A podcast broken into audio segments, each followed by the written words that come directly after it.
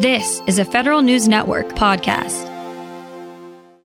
The American Federation of Government Employees has no end of complaints about the Veterans Affairs Department. Its contract bargaining has foundered. VA even charges it for office space while slashing official time. Now the union has obtained documents it says prove systemic racism at VA.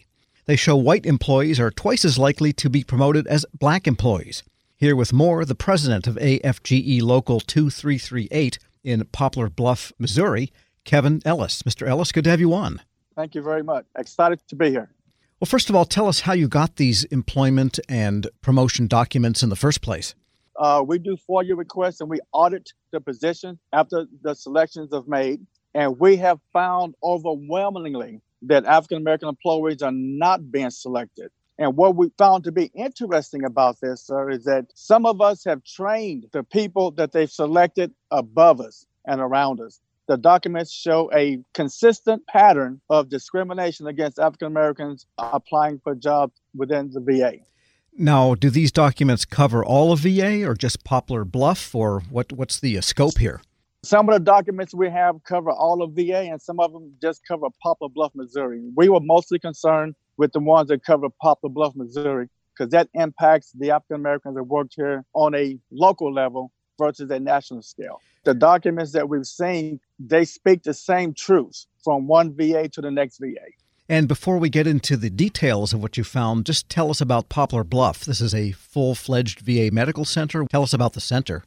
It is a full fledged VA medical center. We're located in rural America. We have about 790 employees total, and we have been applying to get into leadership positions for the past 17 years. And it has been a systemic overarching issue.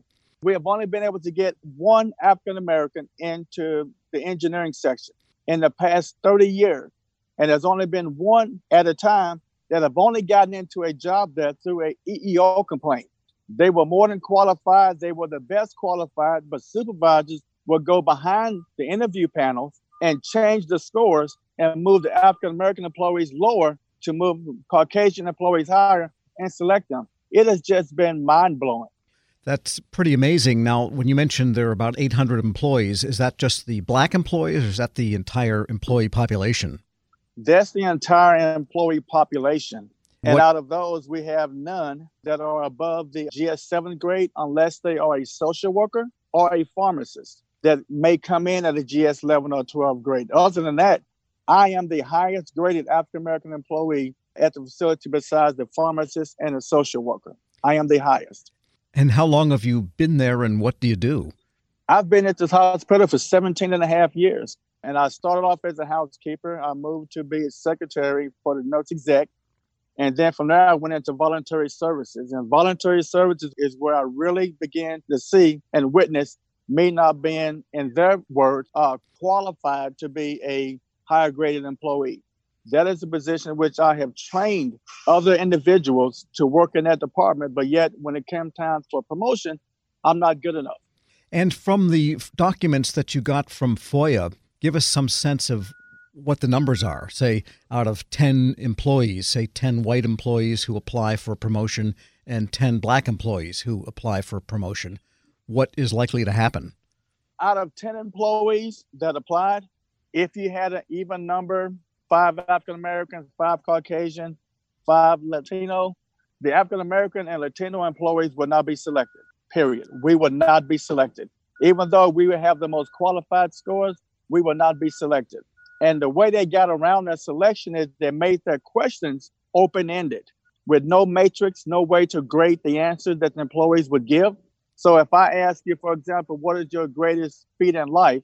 And I tell you I ran into a burning building and saved someone, the panel members would say that's not important, that's not good. They give us a score of one. But if someone said, you know what, two weeks ago, uh, I was driving down the highway and stopped and helped a lady cross the street, they would give that employee a 10. That is how you take a most qualified employee and degrade them by not having a matrix in which you can grade it by. It's your own perception of whatever you want the reality to be. And that's how they get around and through the system. We're speaking with Kevin Ellis. He's president of AFGE Local 2338 of the American Federation of Government Employees, representing employees of Veterans Affairs in Poplar Bluff, Missouri. And have you confronted management with these findings? They must have known what they were giving you when they handed them over. And what have they told you? We did confront them, and they kept telling us, "Nah, it's not what you think it is. That's not accurate." But we know that was the case. I had two African American human resources specialists here. One of them said, if I didn't work here, I would spill the beans on the racism. He says, but I've got a family and I can't do that. And another one said to me, Kevin, I see it every day. I've spoken up against it, but if I say anything else, I may be in trouble. Therefore, I'm not going to get involved. Those were the comments from two African American human resources uh, employees here that saw the discrimination happen but felt powerless or afraid to do anything about it. And getting back to the staff, and you mentioned that there's nobody who is above low level GS type of level that's African American.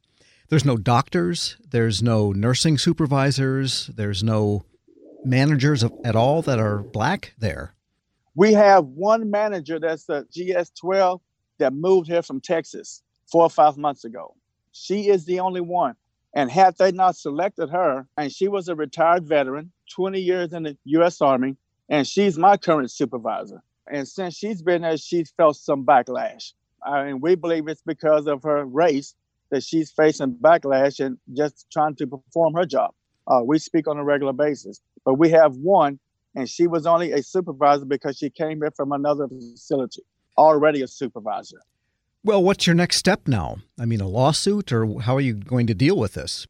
We are currently in consultation with an attorney now about doing a class action lawsuit, doing one here locally. Now, uh, nationally, we may want to do another one as a larger group, but we need to deal with this here at this facility that I'm working at. Because not only is it discrimination from the perspective of an African American, but I got hit with a double whammy.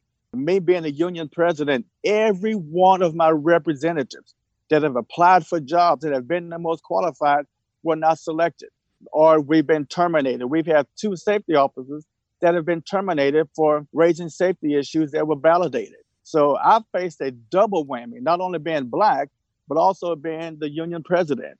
And those connected to me felt the same wrath, to include my sister who's disabled and my cousin.